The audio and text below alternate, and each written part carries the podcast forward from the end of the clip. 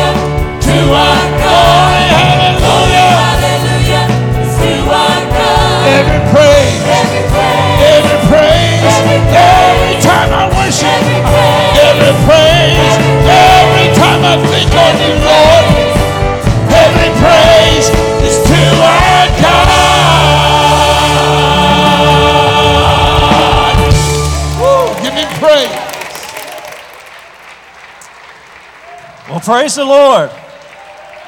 Praise the Lord. Amen. Amen. Amen.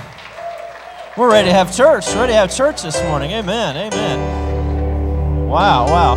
We're right in the presence. Exaltation Choir is taking us into presence, backed up by Altered uh, Youth Drama Team. That was wonderful. That was wonderful. Have them today. Well, it's, it's awesome to see you out there. Good to see you today. Well, I want to make a couple of quick announcements, and I'm not going to bore you at all because we're excited to be here in God's presence and we want to get out and shake hands. We want you to know that this next coming Sunday night at 6 o'clock, we start our statewide Church of God camp meeting in Columbus, Ohio.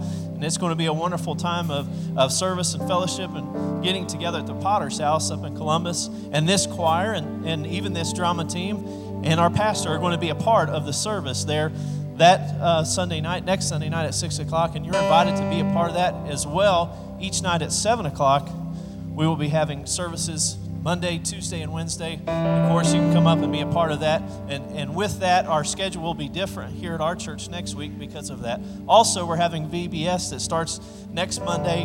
And if you want more information about that, you can check in the lobby, check with Carolyn, and she will help you out with VBS. And tonight, Tonight is a young adult mixed service. The young adults will be meeting at 5 o'clock for the fellowship, and then everybody's invited out to the service at 6 o'clock when we're going to be talking about true colors, your true colors. With that being said, we are going to get out and welcome each other into the house of God. Find somebody new.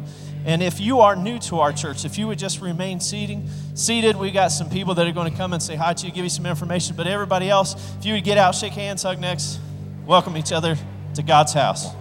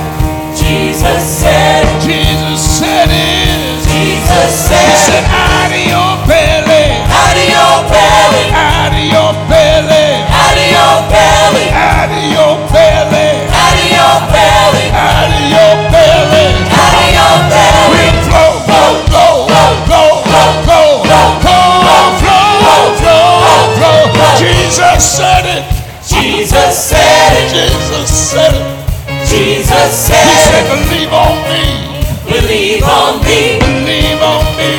Believe on me. The scripture said it. Scripture said it. Word of God said it. Scripture said it. Jesus said it now. Jesus said it. Jesus said it. Jesus said said, it. out of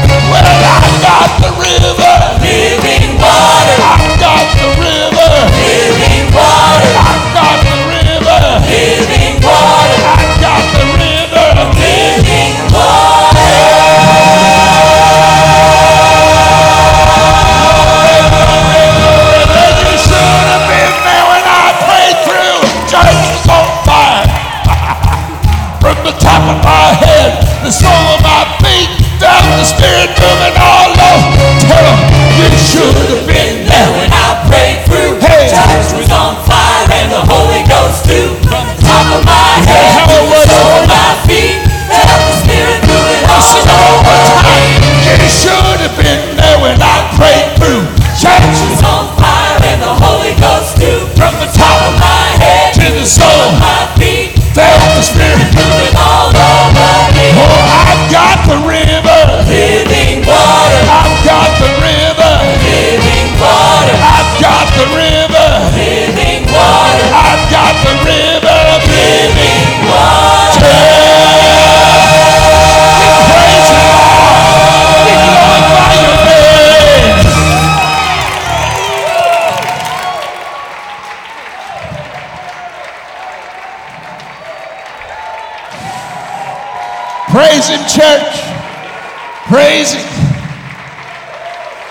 come on and give the Lord great praise this morning. Let's praise Him again. Shout to the Lord with that voice of triumph today. He is your Savior, He has set you free. Hallelujah. Before you're seated this morning, and we go, boy, what a way to start the service, huh? Feels good in here. How many of you know it feels red hot good in here? Amen. Well, I want you to, we're going to begin right here, right now, to, to just have a word of prayer. I'm going to ask you, as your pastor, to pray. I, I was involved in a little bit of an accident over the weekend. I, not a car accident, I was in my backyard, and there was about five foot high brush. And I got one of them high powered weed eaters that run on gasoline, and I was going to conquer the woods. And the woods smack back. I've ended up tearing a muscle in my back, and uh, it's swollen on the right side, and that's kind of why I wobbled in here. I'm not really 98 years old. I might look like it today, but but you know what I believe in, and the first thing I wanted to do was ask you to pray for me. We pray for one another, amen. So, would you just stretch your hands toward this altar and would you just join me in prayer right now? Father, I just give this to you. I know that you are able to heal. You're able, Lord, to do miracles. And we just give this to you. I don't understand, you know, what I'm going through right now, but I know that you do. And Lord, I trust you completely.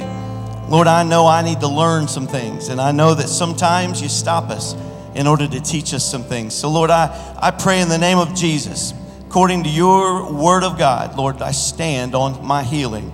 And I thank you for a church that I can ask to join me in that prayer that I can believe, Lord, just like anyone else, for a touch on my own body. Oh, in the name of Jesus, and we thank you for this today, Lord. I will walk on, it won't stop me. I'll walk on in faith today, God, because I trust in you. And Lord, I pray over every other person in this house. I pray over those who, who need a healing touch as well, right here, right now. In the name of Jesus Christ, from the front to the back, left to the right, would you touch every man, woman, boy, and girl? Touch them with your Holy Spirit and let them sense and feel that healing touch of the Savior. We pray this in the name of Jesus Christ. We thank you, Father.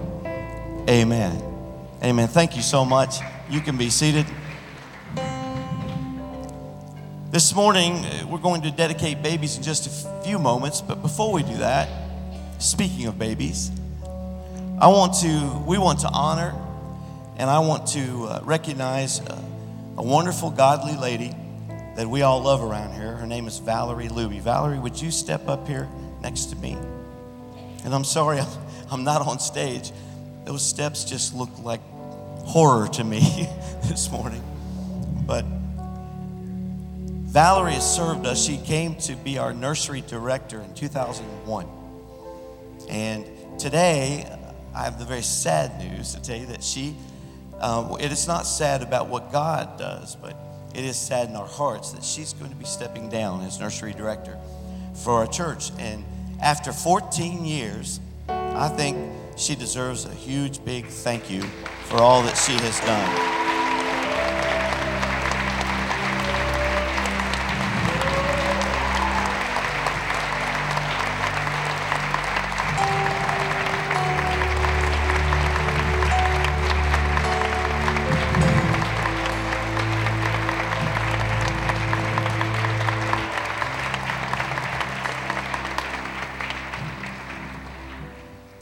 Fantastic job.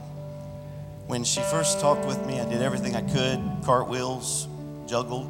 I did everything I could to try to get her to change her mind. But you know, she feels at this time in her life that this is what God wants and needs her to do. So we're going to honor her and we're going to respect that. But we want to say thank you. Valerie, we love you. You have done a fantastic job. What you have done is you have loved every baby that's come in this church. You've protected them, taught them, you've changed them, and you've played with them, and you've loved them. And for that, we are very grateful. We know that that's a calling upon your life and that God has given you that ability. And we thank you for 14 years of service here at our church. We want to give you, a, we have a card and a gift here, and then we have, we kind of played a little joke on you, not a joke, but we, we, uh, we got some parents and some folks that, that just got cards of appreciation, and we just wanted to honor you today. And I got you some orange roses because I know you love orange.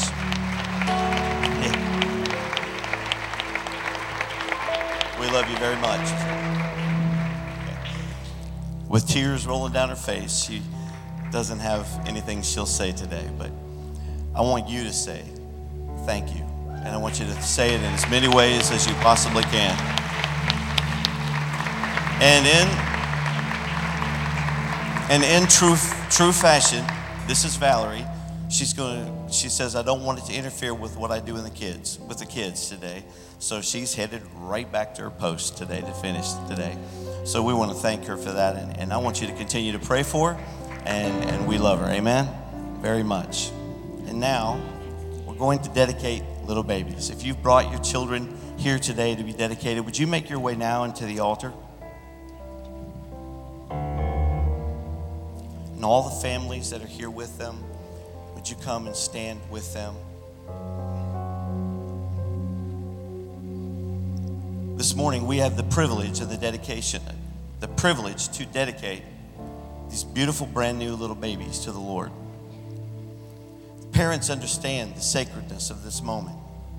And as they come and, and they're prepared to receive a challenge from their church and to pray blessing over their children, we're reminded of Mark chapter 10, verses 13 through 16.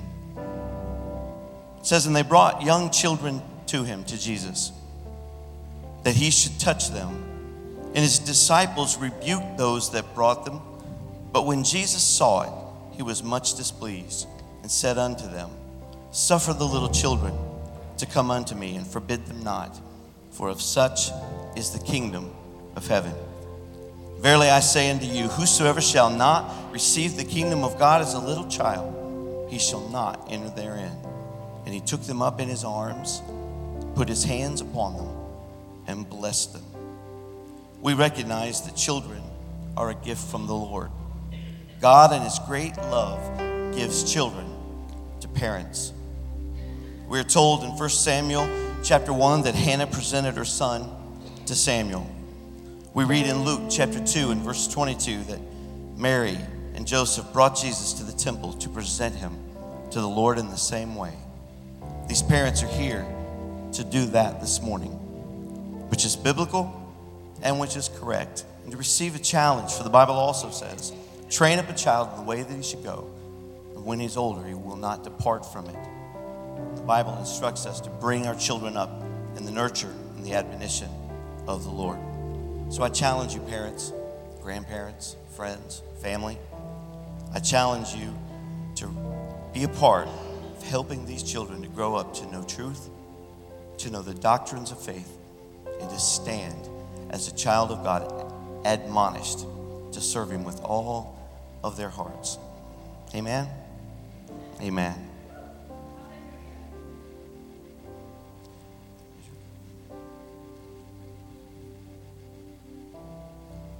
We have Jordan Blake Chapman. Turn him around and show him off. You know, it used to be that you didn't see him until we presented him, but these days with Facebook, all of y'all said, I already liked his picture.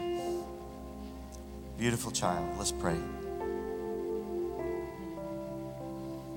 Father, as we come before you this morning, we pray over this precious little boy. We pray over Jordan, Lord, that your, your presence, your power, your might would bless and touch his life. Lord, we pray over him and dedicate him to you. Pray in the name of Jesus, you keep him from all harm.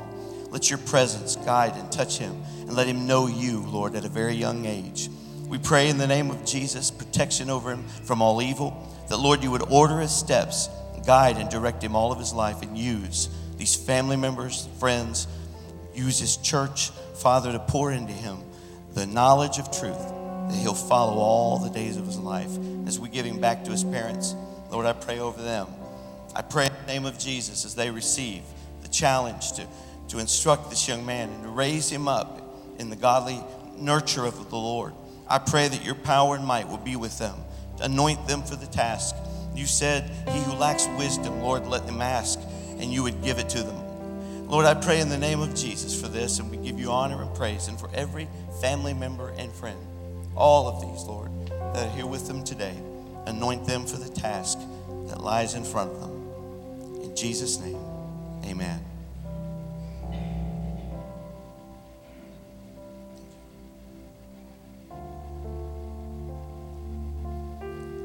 This is Madeline Gay Birchwell. Isn't she pretty?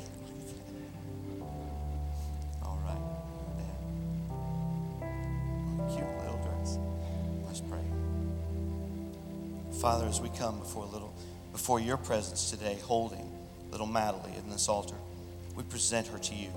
We ask in the name of Jesus that you would keep your hand upon her all the days of her life. Touch her by your power and let her know your presence.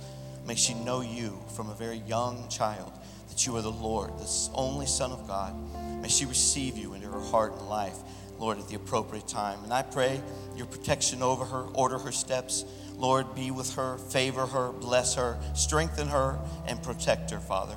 We pray in the mighty name of Jesus, she'll know your angels around about her all the days of her living. We pray this in the name of Jesus, and as we give her back now to her parents, Lord, we pray over them. We pray the anointing of the Spirit of God that you would touch them as they receive the challenge to raise little Madeline in the presence of God. I pray, God, that you'll give them wisdom, that you'll guide them, direct them all their lives to understand and know the privilege, the value, and the gift that this precious little girl is to their lives and this family. We pray over these that are here with them today. Touch them and anoint them. Be with them as they will have impact and they will have influence. Anoint them by your Holy Spirit and let your work be accomplished to raise her up to be a godly woman. In the mighty name of Jesus Christ, we pray. Amen. Amen. God bless you guys.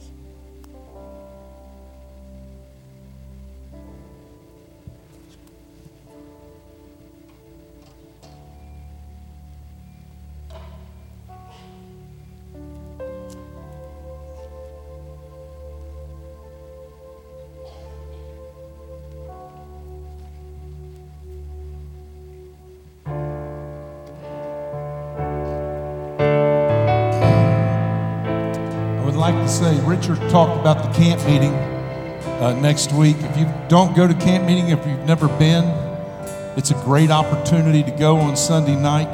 That service Sunday night will start at 6:30. They've moved that one ahead. We're taking everybody, everybody we can get on the bus is going. We're taking our youth drama team.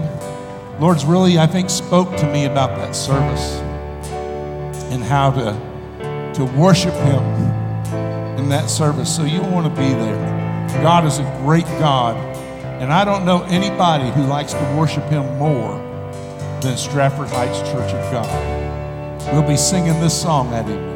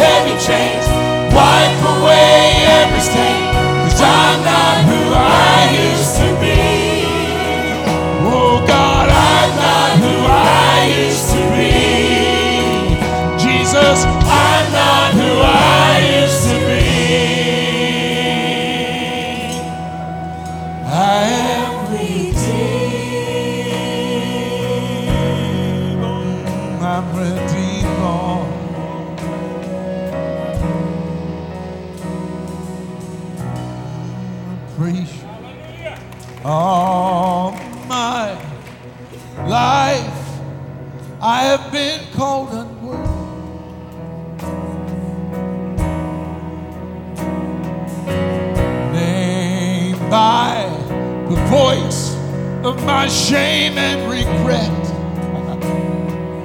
but then it changed. but when I hear you whisper, child, lift up your head. I remember, oh God, you were done with me. yet.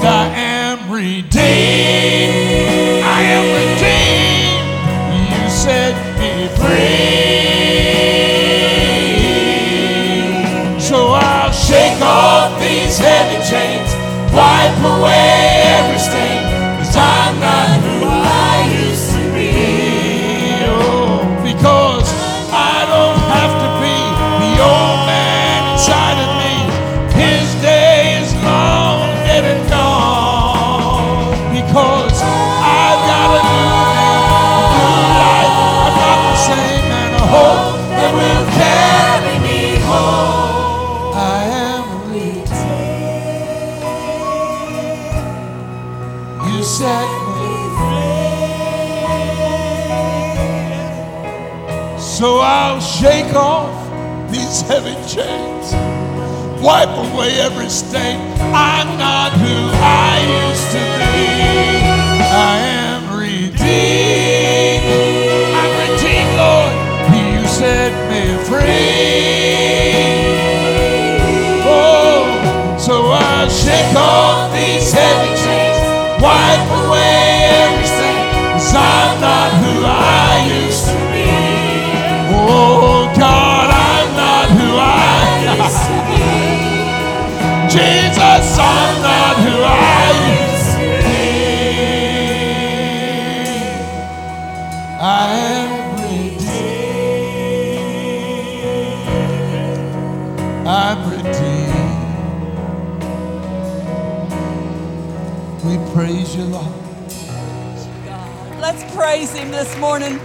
Because we've been redeemed. Praise the Lord. Before you're seated, we're going to ask you to remain standing and let's pray for the land of Israel today. They're always on our hearts, and we want to remember to do that. God spoke to Abraham and told him to arise and walk in the land through its length and its width, and I will give this land to you. That's what he promised him. And those promises have been in place all these years. How many of you know that God never changes his mind about his word? He believes and he tells us what he expects. And so he has promised that to them. And as one brother stood and cried at our bus when we were there in, what, in the 70s at Israel, and stood at the bus when we were getting ready to leave, and he wanted us to sing a song for him before we our bus group left and we sang god be with you till we meet again and i thought about while the group here was singing i am redeemed. We know we've been redeemed. But a lot of those people don't have any idea what redemption is because they've never accepted jesus. But he cried while we sang god be with you till we meet again. And i said to him yossi don't you know that god loves you and he's got this land? He's given you this land? He said, Yes, I know that, but he said we have to fight for it every day of our lives.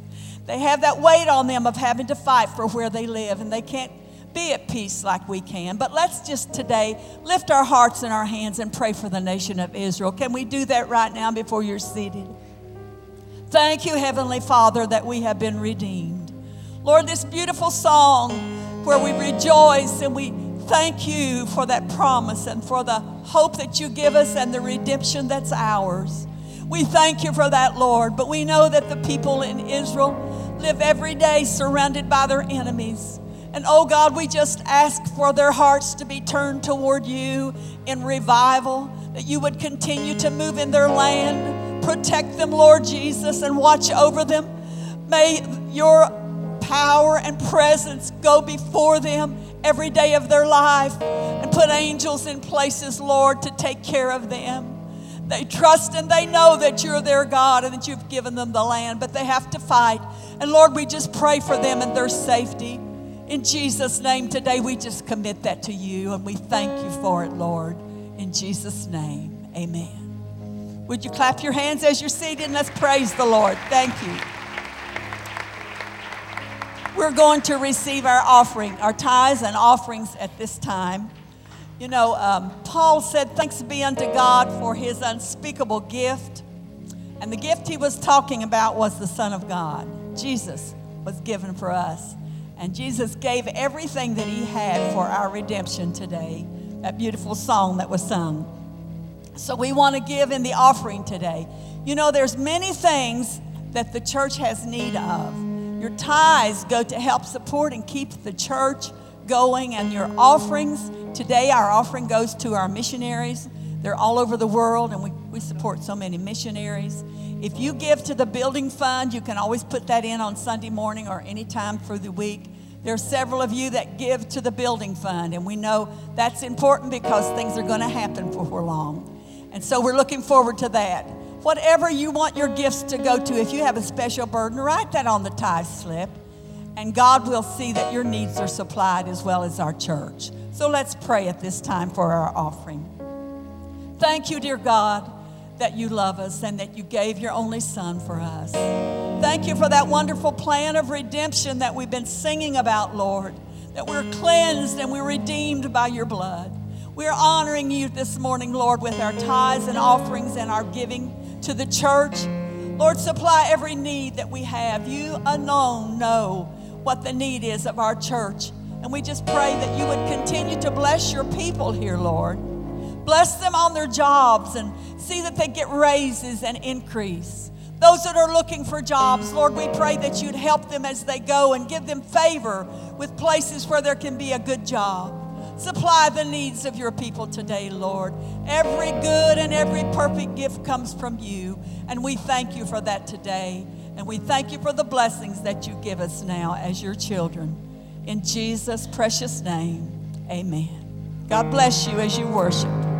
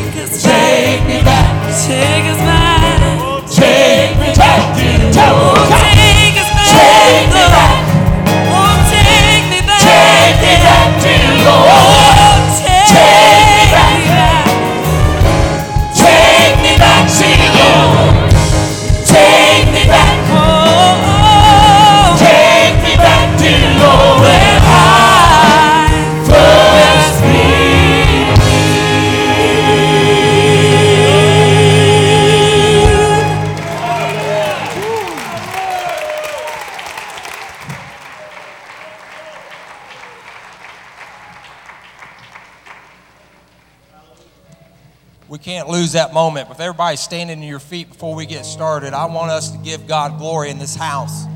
I don't know about you. I don't know if He's done anything for you. I don't know where you've been. I know where I've been, and I know what God's done for me. And my mother in law once said, Ray and Angie's mom, she said, sometimes when your present circumstances are so messed up, you got to go find out what God did for you in your past, and you bring that as a candle of remembrance to illuminate your future. Do you understand what I'm saying? So when we sing a song like this, Take Me Back, I know we're to forget those things which are behind and we're to press towards the mark of the, the high calling of Christ Jesus, but there are times where we cannot forget what God has done for us. So, with corporate praise in this house, I want us to give him the best hand clap you can give him for who he is. God, you're worthy in this house. Jesus, we lift you up.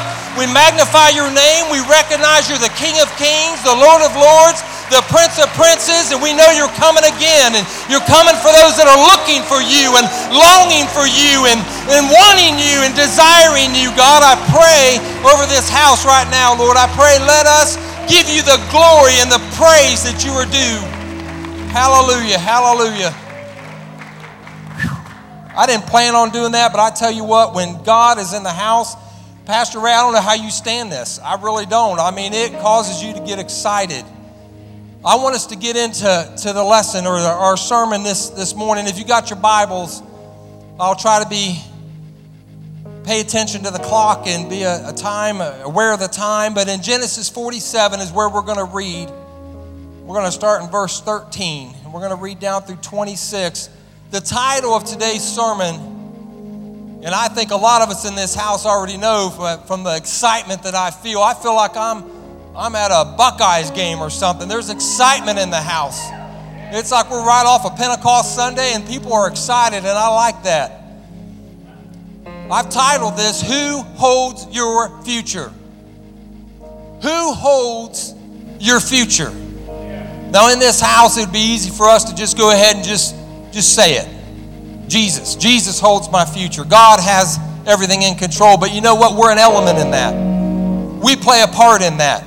The way we live our life and the things that we do and the way we treat others have everything to do with who holds our future. And that's what we want to look at as we look at this scripture this morning.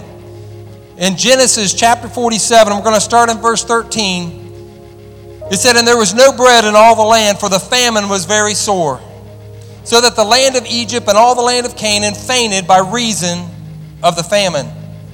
And Joseph gathered, gathered up all the money that was found in the land of Egypt and in the land of Canaan for corn which they bought. And Joseph brought the money into Pharaoh's house. And when money failed in the land of Egypt and in the land of Canaan, all the Egyptians came unto Joseph and said, Give us bread, for why should we die in thy presence, for our money fails? And Joseph said, Give your cattle, and I will give you for your cattle if your money fail. And if they and they brought their cattle unto Joseph, and Joseph gave them bread in exchange for horses and for flocks and for the cattle of their herds and for the asses or the donkeys, and he fed them with bread for all their cattle for that year. And when that year was ended, they came unto him the second year. And this is the second year. We look back at this, we know this was a seven year famine, and we're only here in the second year of this. And he said unto them, We will not hide it from you, Lord, how that our money is spent, my Lord also, how our herds and cattle. There is not aught left in thy sight, my Lord, but our bodies and our lands. Wherefore shall we die before thine eyes, both we and our land? Buy us and our land for bread, and we and our land will be servants unto Pharaoh, and give us seed that we may live and not die, and the land may be not desolate. And Joseph bought all the land of Egypt for Pharaoh. And the Egyptians sold every man his field because the famine prevailed over them, so the land became Pharaoh's. And as for the people that removed them to cities from one end of the borders of Egypt even until the other end thereof.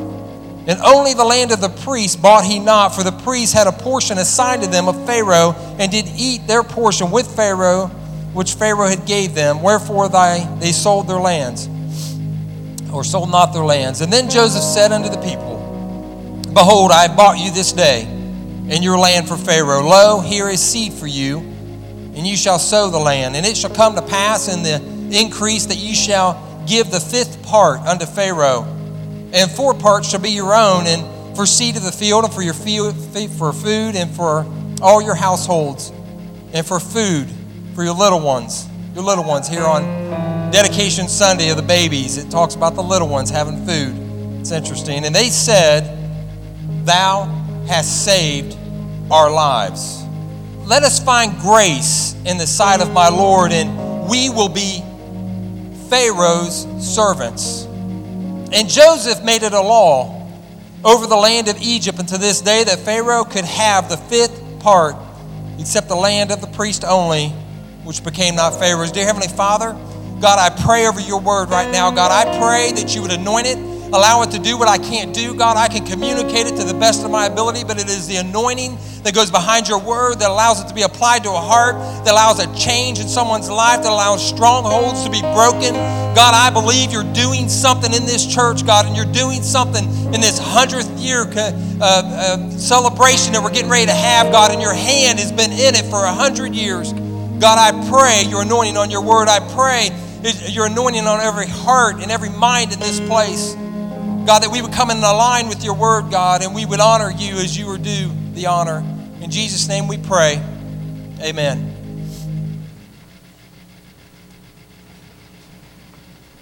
That's a little lengthy on the scripture, but I wanted to get this across to us today. Who holds your future?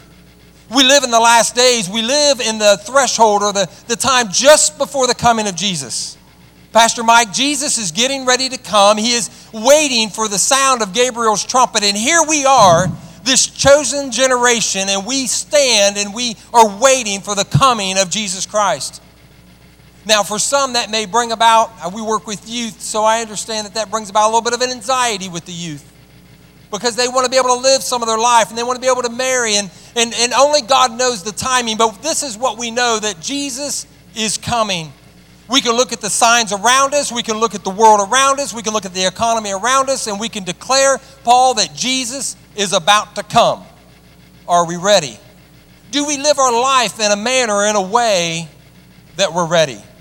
Luke 6 and 46 says it this way He says, Why? And this is Jesus' words. He said, Why do you call me Lord, Lord, and do not what I say? He was challenging them that he had, was trying to communicate things to them but they weren't doing it. But yet they called him Lord.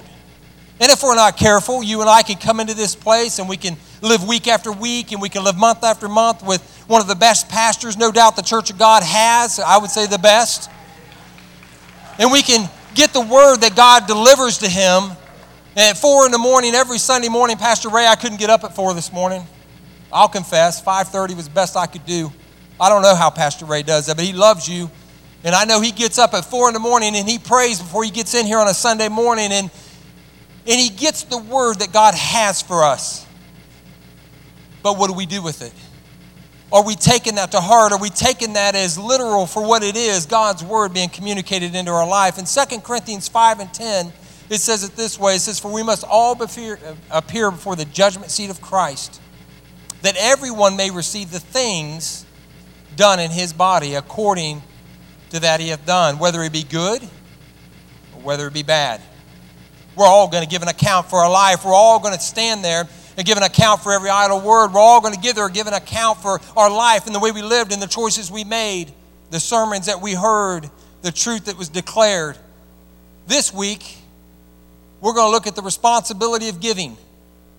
You know, it's great to come into a house of worship and we love to worship God. In fact, this generation, I believe that there's a rising in the worshipers, a rising in those that, that seek God and to worship God. But did you know that when that offering plate goes before you, that that is just as much a part of your worship as singing a song and worshiping God?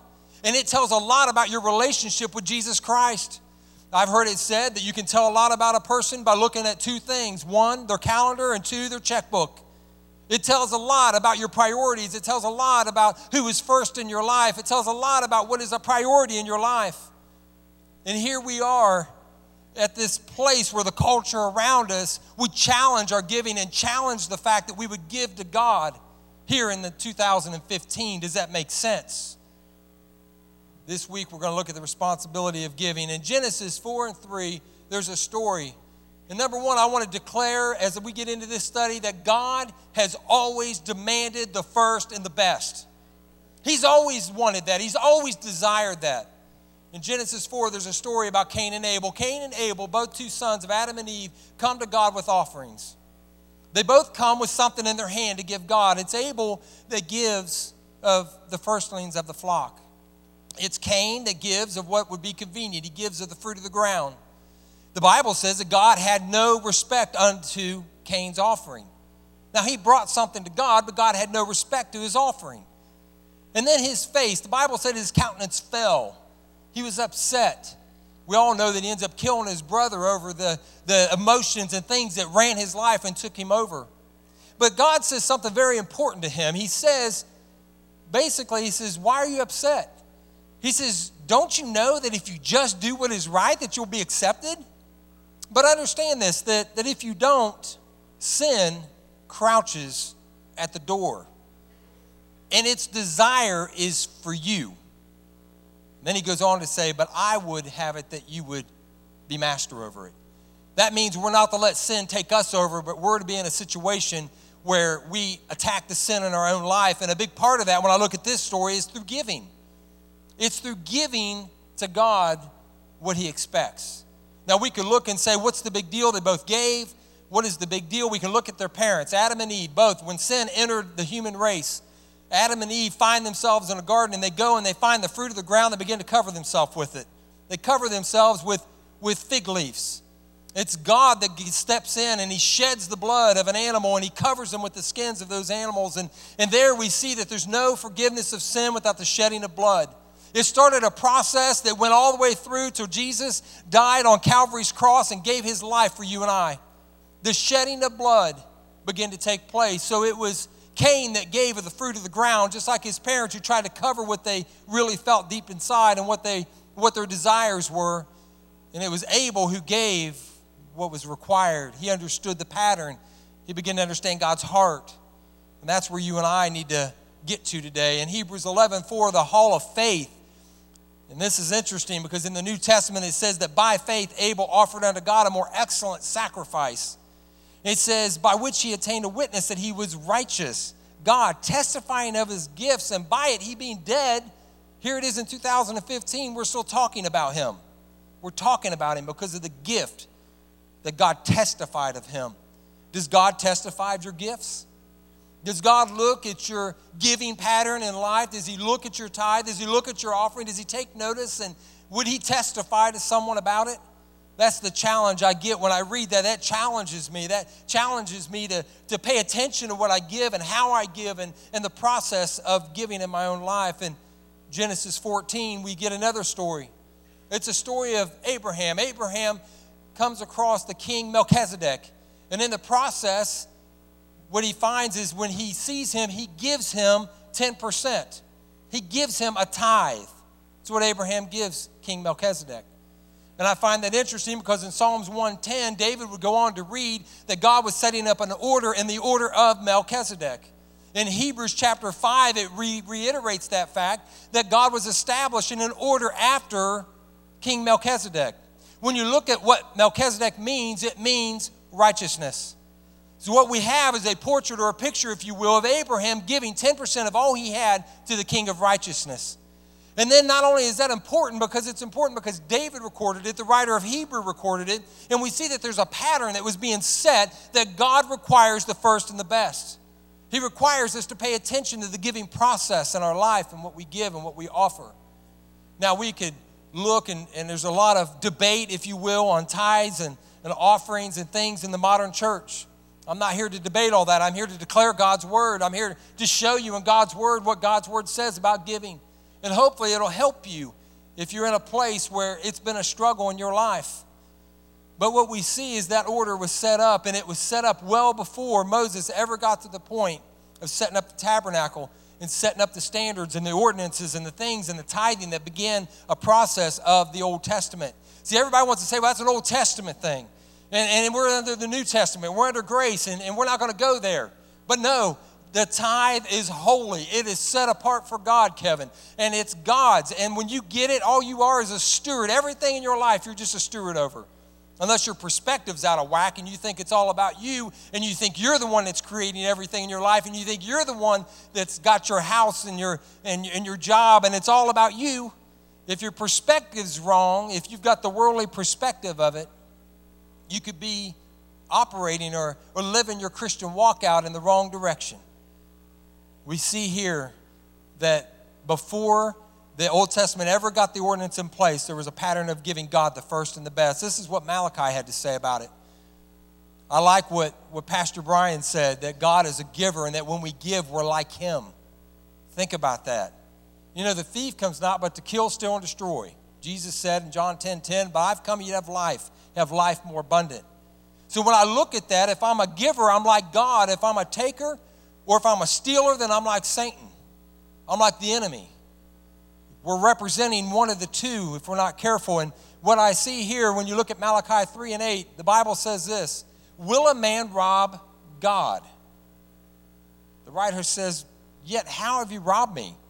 But you say, Wherein have we robbed thee? And the next, he answers the question in the word. He said, In tithes and offerings. You have been cursed with a curse, for you have robbed me, even this whole nation. And in verse 10, he says, Bring ye all the tithes into the storehouse, that there may be meat in mine house. And prove me now herewith, saith the Lord of hosts, if I will not open you up the windows of heaven, pour you out a blessing, that there shall not be room enough to receive it. And I will rebuke the devourer for your sakes, and ye shall not destroy the fruits of your ground, neither shall your vine cast forth its fruit before its time in the field. Man, that's some powerful protection. I don't know if you heard that, but that is some powerful protection there. When we make a choice, a conscious choice to give God what God is asking for in His Word, and that's the first and the best out of our life. That's our time, our treasure, our talent. When we make that decision, that conscious decision, that just like coming in here worshiping to a song, Missy, that we can lift our hand and put it in that offering plate, and we can show God in that simple act of putting into that plate an act of obedience, an act of worship, an act of how much He means to us. It's one thing to get in this place and we clap and we get excited, and, and man, I love to feel the Spirit and the power of God, but I tell you what, I feel it in my giving. I feel it when I'm helping someone out. I feel it when I'm giving to my local church. I feel it when I, get, I see a, a construction trailer hit the back corner of the property. Did anybody see that? There's a construction trailer back here because we're getting ready to add on. And that's through the faithfulness that this congregation has experienced over the years. This story in God's Word, I believe, can help us today to gain the right perspective. What it is, is that we go out into the culture, we go out into the world, Caleb, and, and we, we're out there and we, we hear the way the world thinks, we hear how the world talks, we, we hear the way everything operates in the world, and then we come into God's house and we're, we're so programmed to what the world is doing and what the world is saying we're so programmed by what's happening out there in the culture that we come into God's house and instead of hearing God's word, we hear that guy at work or that lady at work or some family member who told you you don't have to do this or you don't have to do that or, or that's not what the word says or, or God's grace will cover everything. Look, I'm telling you, God will, His grace will cover your sin, absolutely. And for Him to know to do right and not to do it is sin. So when we know what's right, and we don't do it to us, that's sin in our life, and we need to deal with that. Now, God's grace can help us with that. God's grace is ever flowing, it's ever present. Uh, 1 John 1 and 9, if we confess our sins, He's faithful and just to forgive us of our sins and to cleanse us from all unrighteousness. It's a simple act of asking, and He forgives. We can see here that it's important when we pay attention to how we handle what God's given us. Verse 13 in this story we see this process begin. There's a famine that hits the land. We look back on this story and we understand that there were seven years, John, of famine in the land that they were going to have to suffer. In this story, the people that were living it didn't know that. I can't tell you what, what's ahead. I can tell you what the word says. The word said in the last days that there would be famines, there would be wars and rumors of wars. I was reading online, and I know you can't trust everything, but I, I read it from multiple sources that the food supply in the world is getting to this point where it's completely out of balance. So if something happened where through floods or through rains or whatever begin to attack our crops from year to year, we could find ourselves, no doubt, even in America, at a place of famine. Now, it's hard for us to deal with that because we're at a place where we can order a number 1 through 15 through every drive through around every block. So we think we're never going to run out of food, right? Till we take a mission trip with Pastor Todd. He takes us somewhere into South America where they don't even have clean water to drink, let alone take a bath. I'm telling you that this planet, this world has got, got people that are hurting. And it's beyond us and our, the comfort of our church and the comfort of our pews. If you think that we're building a monument out here on the side of this building, then you're wrong. We're building something that is going to be an outreach center, that's going to be a ministry to the community. When we give in the offerings on Sunday morning, those offerings go all around the world. They go to Europe. The lights are on, if I understand right, in South America this morning because of the giving through this congregation. That's what God desires to do with our giving. Here we see in verse 13 there was a famine that hit the land and they were desperate. So they took what the obvious thing would be, and that was the currency, that was the money, anything they had of silver and gold and of value, and they began to exchange it for food. No different than you and I going down to a local Kroger right before a snowstorm. And if you're lucky enough and you get there early enough, you might get out with a bag of groceries. And if you get there too late, guess what? You got nothing. And that's about the closest we come to experiencing that because what happens, Pastor Melissa, is a couple days go by and they restock all the shelves and everything's right back to normal and we're okay. But they were at a place where there were seven years of famine on them and they didn't even know it. All they knew was that they were in this first part of the process and they begin to exchange the money for food, for bare survival. And then they get to this place where now they've got no money, but now they're still hungry. So now they're at this place where now they begin to look at their assets. They begin to look at everything that has value in their homes, and they look at their cattle. They look at everything but but their children. Right? They're going to hang on to their kids, but everything else has got to go, including the kitchen sink. We're going to get rid of it. We're going to trade it for food so we can survive. So now they begin to exchange their cattle and their and their flocks, and then they get to this place where now the money has failed, and their crops everything's been, uh, the crops, we understand, yeah, nothing's growing, and they're in this barren place. It's a place of famine, and they've exchanged their cattle.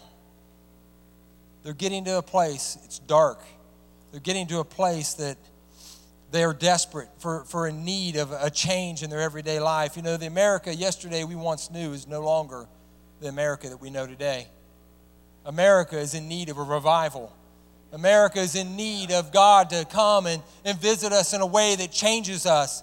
It doesn't just change us from a broken cistern kind of way that we just take the worship that's being given out in the room, but no, we begin to live a life of worship and in our workplace and wherever we go.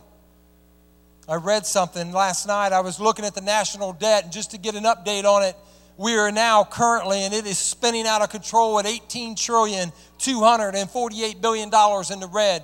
It grows by $4 billion a day. We're headed towards a place of no return. The money now that is out in circulation, you got to understand there's not silver and gold to back it all up. That is the principle for, for finances and for money that there's silver and gold and there's some type of, finance that backs up that piece of paper. And we're at a place we're going beyond that. And not only just beyond that, but $4 billion a day beyond that. We're at a place, Brother Virgil, where God is about to return Jesus is about to return for his church, and there's going to be a tribulation period that's going to set out into motion, and the Antichrist is going to be ruling. But you and I have an opportunity. I call it an opportunity. Every time an offering plate goes before me, I look at it as an opportunity an opportunity to express to God how much I love Him, an opportunity to maybe meet a need in someone's life. You and I have an opportunity on this side of the rapture to do something with what God's given us. James 5 1 through 8, I'll read this as quick as I can. It says, Come now, ye rich men, weep and how for your miseries that are coming upon you. Your riches are corrupted, and your garments are moth eaten. Your gold and silver is cankered, and the rust of them shall be a witness against you, and shall eat your flesh as it were fire. You have heaped treasure for the last days. Behold, the fire of the laborers who have reaped down their fields, which is of you, is kept back by fraud and the cries of them which have reaped are entered into the ears of the Lord on the Sabbath. Picture this you have lived in pleasure on the earth and been in wanton. You have nourished your hearts as in a day of slaughter, and you have condemned and killed the just, and, and you do not resist you. Think about this for a minute. Babies aborted day in and day out, and we live in pleasure and go around the block order number one through 15 as though nothing's happening in our culture.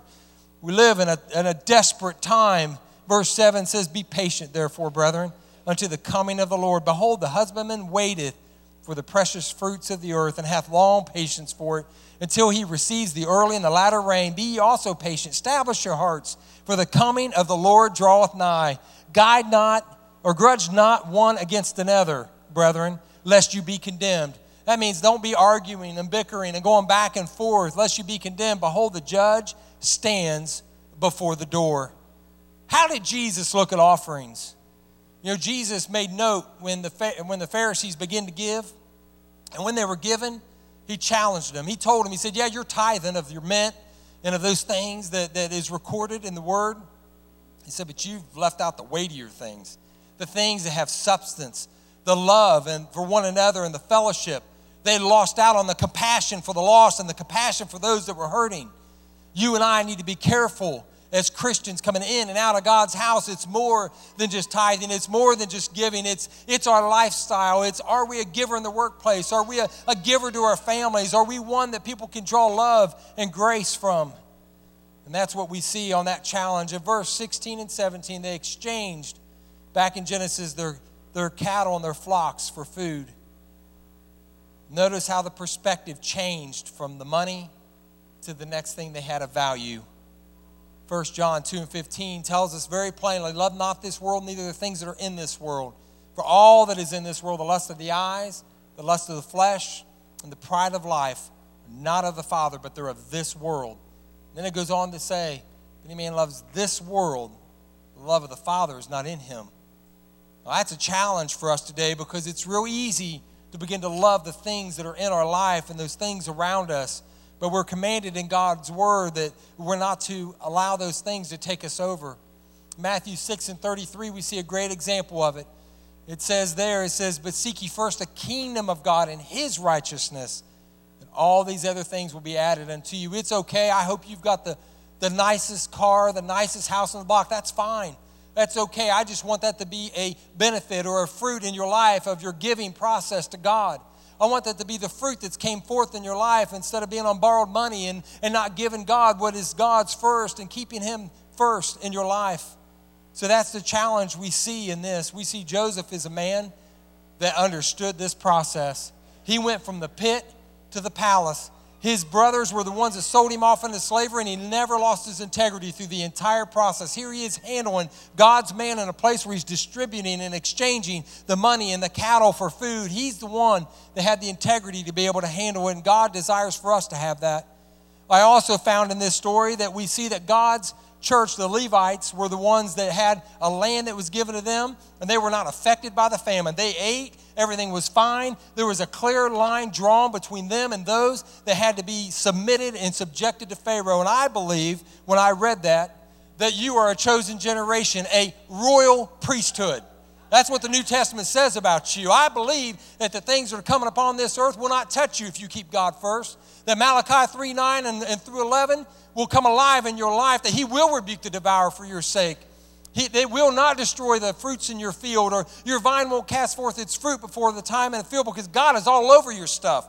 Because when you keep God first, Trust me, He releases what's in His hand. He is sitting there waiting to release what He has for His church. He's sitting there waiting for some that will believe Him, that will worship Him with more than just a sound, that not a sound of tinkling brass and a cymbal in the distance, no, but with a life, a life that is sold out and dedicated to Him. And in your finances, yes, give God glory. He deserves it. Amen. He's looking for a people that will stand up in these last days. Trust me, whatever you're holding on to, is not going to matter once Jesus comes. It's not going to matter. You can't take it with you. You wouldn't want to take it with you. If we make it through those pearly gates, you're not going to want to take anything from this world except for the people around you, those that you love. You can't take it with you. I challenge you today to keep God first in your finances. I challenge you with this today. The people's money had failed, they'd given everything. Now they're down to a place where they're standing before Joseph and they said, We've got nothing. All we've got is our bodies and our land. This is what we're down to. We've got no, no seed. We've got basically no jobs. We've got no money. We've got nothing to offer but our land and our bodies. Take us. Take our land, and, and we'll be Pharaoh's servants. They're, they're ready to give in completely to the culture around them. That's exactly what happens. In fact, the word says that Joseph bought them for Pharaoh. Can I tell you that you were bought with a price? that Jesus bought you with a price on Calvary's cross? That it- you came with a price tag on you. You pay, came with a debt you could not pay. And Jesus paid a debt he did not owe. And he did that for you, and he did that for me. And he loves us so much. And this is what we're talking about. I know if you come in with the mindset of the world, a message like this can be like a wet blanket uh, Sunday after Pentecost Sunday. But I'm telling you, God's wanting us to get a message.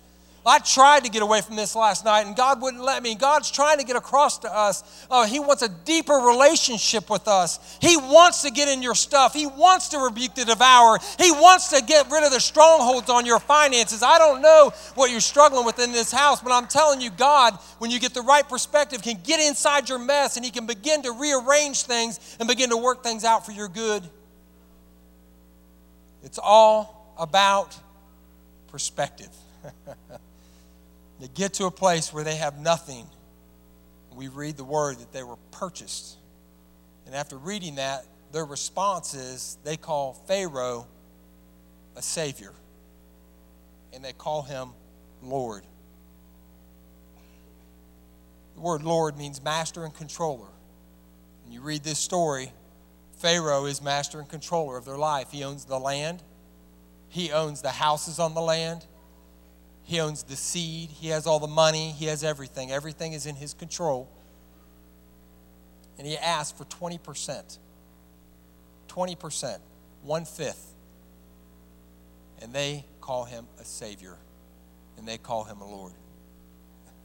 When we've got Jesus Christ who gave everything he had for us, God gave the very best heaven had he gave his only begotten son. Jesus gave his life for us on a cross. I'm telling you, when your perspective gets right on who he is and the price that he paid, your relationship with him will go so deep it'll get into your pockets. You can't outgive him. You can try to outgive him, Clayton, but he can't be outgave. He's got more resources. He owns a cattle on a thousand hills. This building out here is nothing to him. We're sitting right now in a paid for building. I'm telling you, when we signed the papers, it may have seemed big back in the day. To God, it was nothing. We're celebrating 100 years. What God's looking for is faithful people who have the right perspective on who He is. And when we get the right perspective on who He is, He will rebuke the devourer for your sake. There is nothing that's going you're going to you, there's nothing you're going to face that you're going to face alone because He's going to be all over it. He says in His Word, "Prove me, prove me now herewith, and see if I won't open up the windows of heaven." Tony, it's good to see you back here. That's a, you know, Tony's been through a lot if you don't know that, and it's good to see him back here. I'm telling you, the right perspective changes everything. I'm getting ready to close. We can come to the music if we'd stand to our feet. The question of the day is how's your perspective? You know, in Romans 10 and 9, it says this that if we'll confess the Lord with our mouth and believe in our heart that God hath raised him from the dead, that we shall be saved. It's with the mouth confession is made unto salvation, and with the heart man believes unto righteousness. The word Lord in the, in, this, in the scripture there, it means master and controller. It's what it means. Jesus desires to be master and controller of our lives. When we come to him, we come to him with our mess. We come to him with our sin. We come to him with the things that, that are out there in the world that we've dealt with, that we've done wrong. And in the process, we say, No longer do I want to be in control, but God, I want you to be in control. And that process brings salvation into our heart and our life, and a relationship with Jesus Christ begins. And it's after that, if we carry the right perspective, we begin through discipleship to learn that if He's not Lord of all, He ain't Lord at all. And that He desires us to show Him through obedience how much He means to us. I can't count how many times God's asked me to give everything I got in my wallet. He doesn't ask me every Sunday, and Angie's very thankful that He doesn't do that, but He's done that. He's challenged me with that. You know, the hardest time when He did that is when I had a pocket full of change. I said, God, you don't want that. It's a pocket full of change. all He wants to know is that we're all in, Pastor Ray. He just wants to know that if I ask you to give everything you have, I'll do it. All he wants to know is that regardless of your circumstances or your situation, that you're willing to take him and choose him first above everything else in your life. With every head bowed and every eye closed in this place, I want to give you the opportunity. To, maybe you've maybe this speaks to you in some way and you recognize that maybe Jesus isn't master and controller of your life and you want to get on, in on the insurance policy of having him protecting your life and protecting everything that you put your hands to. If that is you and you're in this place and you want to accept Jesus into your, into your heart, that's why we're here. That's why the lights are on. That's why the doors are open. It's for you. If that's you, I just ask you to simply raise your hand. By doing that, we're going to say a corporate prayer. God bless you. God bless you. God bless you. We've got three that, that want to accept Christ into their heart to make him master and controller over their life. You've done it your way. You've done it as long as you can your way. You're tired of living out your way. Now you're saying, God, I want you to take the front seat. I'm tired of trying to manage this mess. I'm tired of trying to do things my way. If that is you, simply raise your hand as the clock is ticking, and we're going to get you included in this prayer, and you can accept Christ right into your heart. Once your hand is up, you can put it down. God sees that. If there's anyone else, we're waiting on you because you're worth waiting on. all right. If we would just join in corporate prayer, I want us all to take these three right to the throne room of God. Now, listen, you don't know what they are struggling with. You don't know what is preventing them. You know, the enemy comes to kill, steal, and destroy. He will try to prevent us from seeing God in every circumstance. Let's join in prayer with these. Let's take them straight to the throne room. Dear Heavenly Father, I'm a sinner in need of a Savior. And I recognize, Jesus, that you paid the price for my sins. I accept you into my heart. I accept you as my Lord. I accept you as my master and my controller. I no longer want to do it my way. I choose your way. In Jesus' name we pray. Amen. Amen.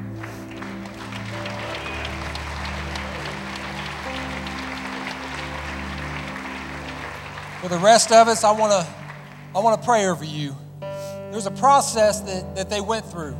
They gave up their money, they gave up their cattle, all their assets, they gave up their land. They gave it all to Pharaoh. Pharaoh asked for a fifth of it back. They called him Lord, they called him Savior. They were happy to do it.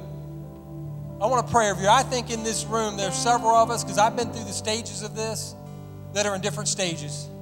Some of us may have gotten to the place where it's okay to give God and our tithe and our offering. Maybe others are maybe struggling with the finance end of maybe the job.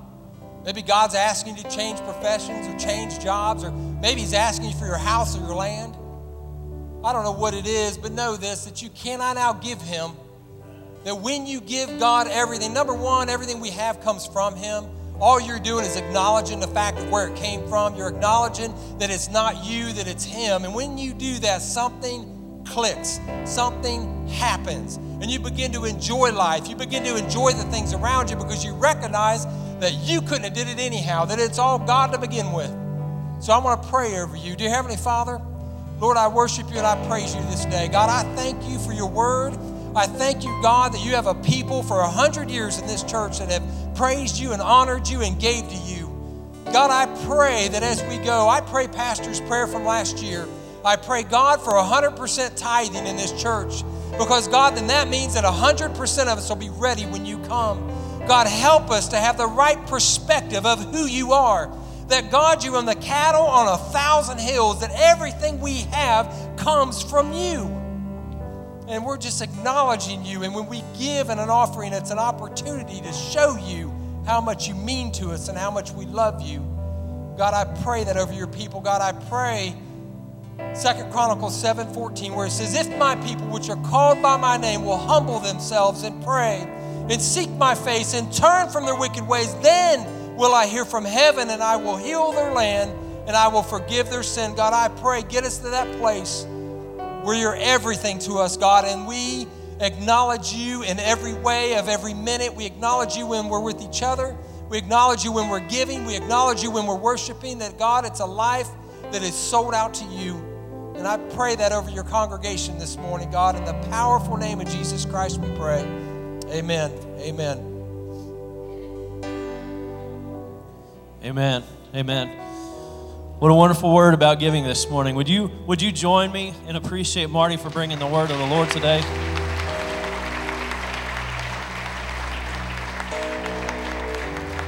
Amen. We want you to go today and be blessed. Be blessed as you go. Reminder once again that tonight is the mixed service, mixed fellowship for the 20s and 30s at 5 o'clock and the service for everybody at 6 o'clock. Come back and have a wonderful time with us. God bless you all. Go be the church.